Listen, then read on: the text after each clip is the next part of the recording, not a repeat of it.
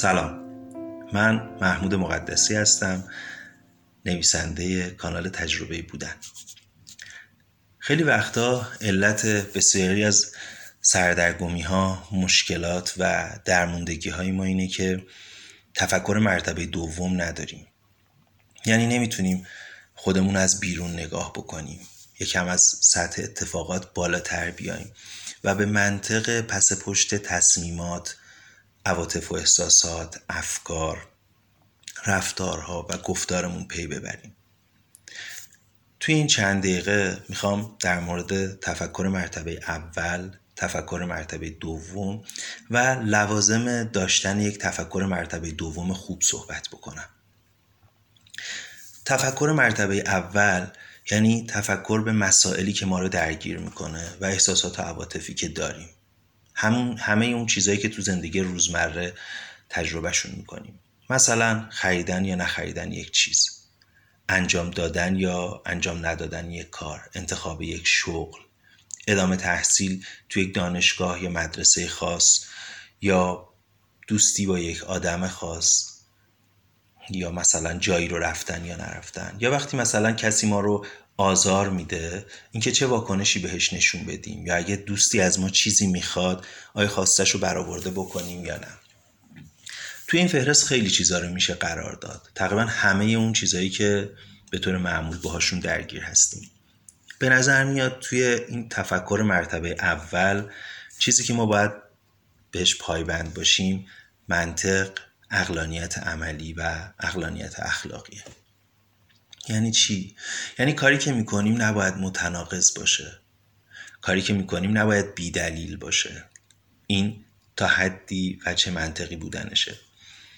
و کاری که می‌کنیم نباید هزینش از فایدهش بیشتر باشه. این میشه توضیح مختصری از اقلانیت عملی داشتنش. و کاری که می‌کنیم یا حرفی که می‌زنیم یا تصمیمی که می‌گیریم نباید رنج غیر ضروری به دیگری وارد بکنه. اینم خلاصه ای از اقلانیت اخلاقیش. یعنی کاری که انجام میدیم باید از قواعد منطق قواعد اقلانیت عملی و باید و نباید اخلاقی پیروی بکنه. در نهایت کاری که می‌کنیم باید ما رو به چیزی که می‌خوایم برسونه و قواعد لازم برای اون رو هم ازش پیروی کرده باشیم. اما اینا همش تفکر مرتبه اوله. خیلی مواقع ما درمونده میشیم و تو سطح مرتبه اول نمی‌تونیم تصمیم گیری بکنیم. یا تصمیمات اشتباه می‌گیریم. دقیقا به این دلیل که تفکر مرتبه دوم نداریم. خیلی مواقع رشد نمی کنیم به خاطر اینکه همه تفکرمون تو همین سطح مرتبه اوله که تازه اگر اون رو هم به خوبی انجام بدیم. خب تفکر مرتبه دوم چیه؟ تفکر مرتبه دوم یعنی بیرون وایسادن خود رو از بیرون نگاه کردن از اتفاقات فاصله گرفتن و به علیت عاطفی روانی پس پشت اتفاقات فکر کردن. ما توی تفکر مرتبه دوم وقتی با یک اتفاق روبرو هستیم یه سوالی می‌پرسیم که مستقیما درگیر با اون اتفاق نیست. یکم از بیرونه. مثلا وقتی درگیر این هستیم که این چیز رو بخریم یا نخریم با خودمون فکر می‌کنیم چرا من این چیز رو می‌خوام بخرم؟ چرا الان می‌خوام این چیز رو بخرم؟ یا مثلا وقتی می‌خوایم یه کاری رو انجام بدیم مثلا باز همین خریدن. شروع می‌کنیم به این و اون زنگ زدن از ده نفر سوال می‌کنیم و خیلی مواقع ممکنه سردرگم ترشیم از خودمون بپرسیم چرا من این کار رو می‌کنم؟ چرا به جای اینکه دو تا مشورت بگیرم و بعدش تصمیممو بگیرم هی شروع می‌کنم مشورت مشورت مشورت و آخر کار سردرگمتر از ابتدای کارم. یا از خودمون بپرسیم چرا به جای این همه تلفن زدن تو عصری که میشه تو اینترنت جستجو کرد سراغ اینترنت نمیریم؟ شاید چیزی اون پشت وجود داره.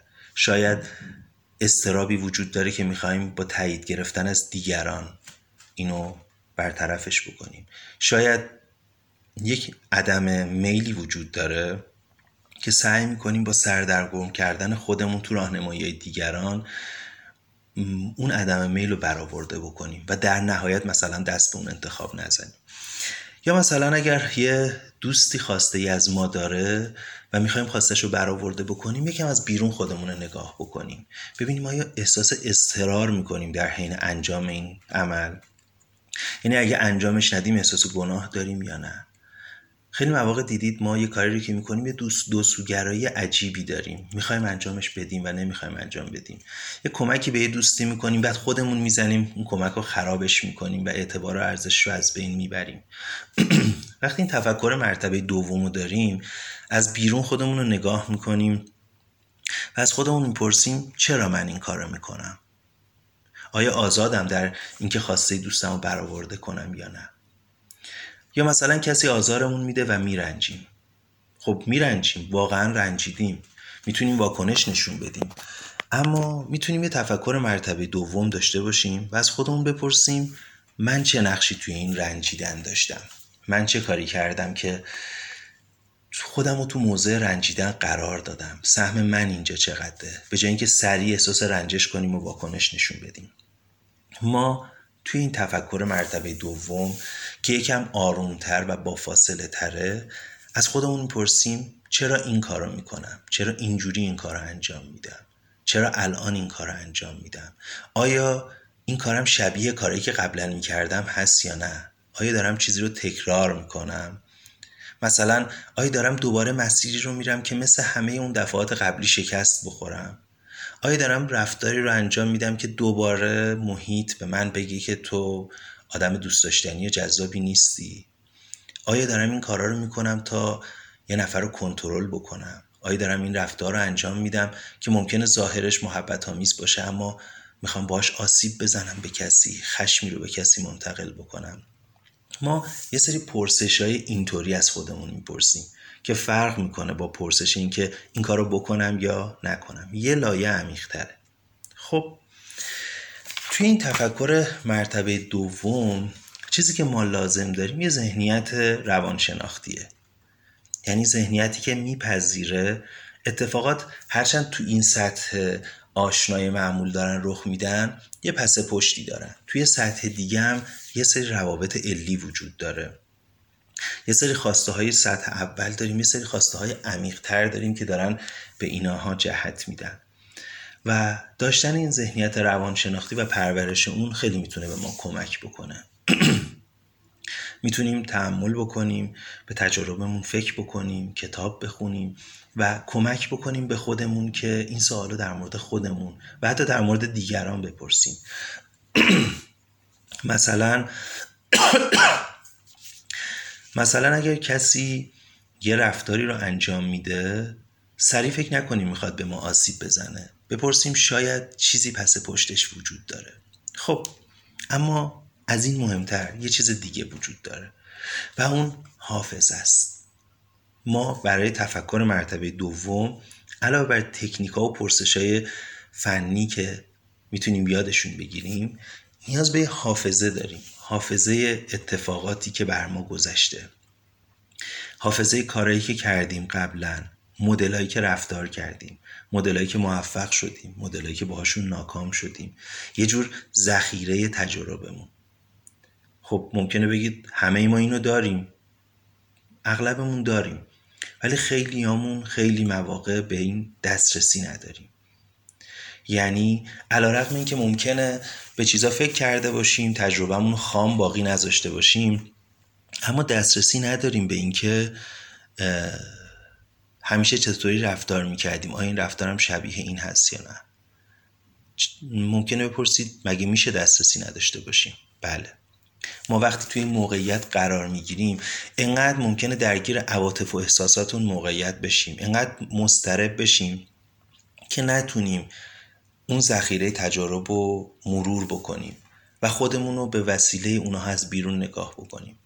اینجاست که ما به کس یا کسانی نیاز داریم که وقتی دسترسیمون قطع به اون ذخیره تجارب و به اون حافظه به ما کمک بکنن بهش دسترسی پیدا بکنیم. ما تو اغلب اتفاقات و تصمیمات مهم زندگیمون انقدر مسترب و سردرگم هستیم که دسترسیمون رو به اون از دست بدیم.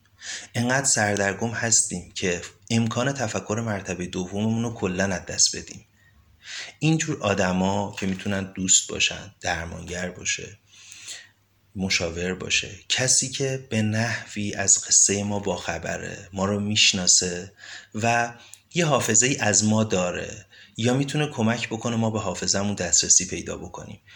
چنین کسی خیلی می‌تونه به ما کمک بکنه. اون به ما این فرصت رو میده که به گذشتمون نگاه بکنیم و ببینیم ما کی هستیم. چجوری چیزا رو خواستیم. چجوری به خودمون آسیب زدیم. چجوری باعث موفقیت خودمون شدیم. اون یه جورایی مراقب حافظه ماست. خب این شاید یه جورایی یه دلیل خوب برای داشتن یک دوستی پایداره برای نگه داشتن آدماییه که می‌تونن این امکان رو به ما بدن. اگه بتونیم اینو تو خودمون پرورش بدیم که چه بهتر. ولی خیلی مواقع ما بی نیاز از وجود چنین آدمایی نیستیم.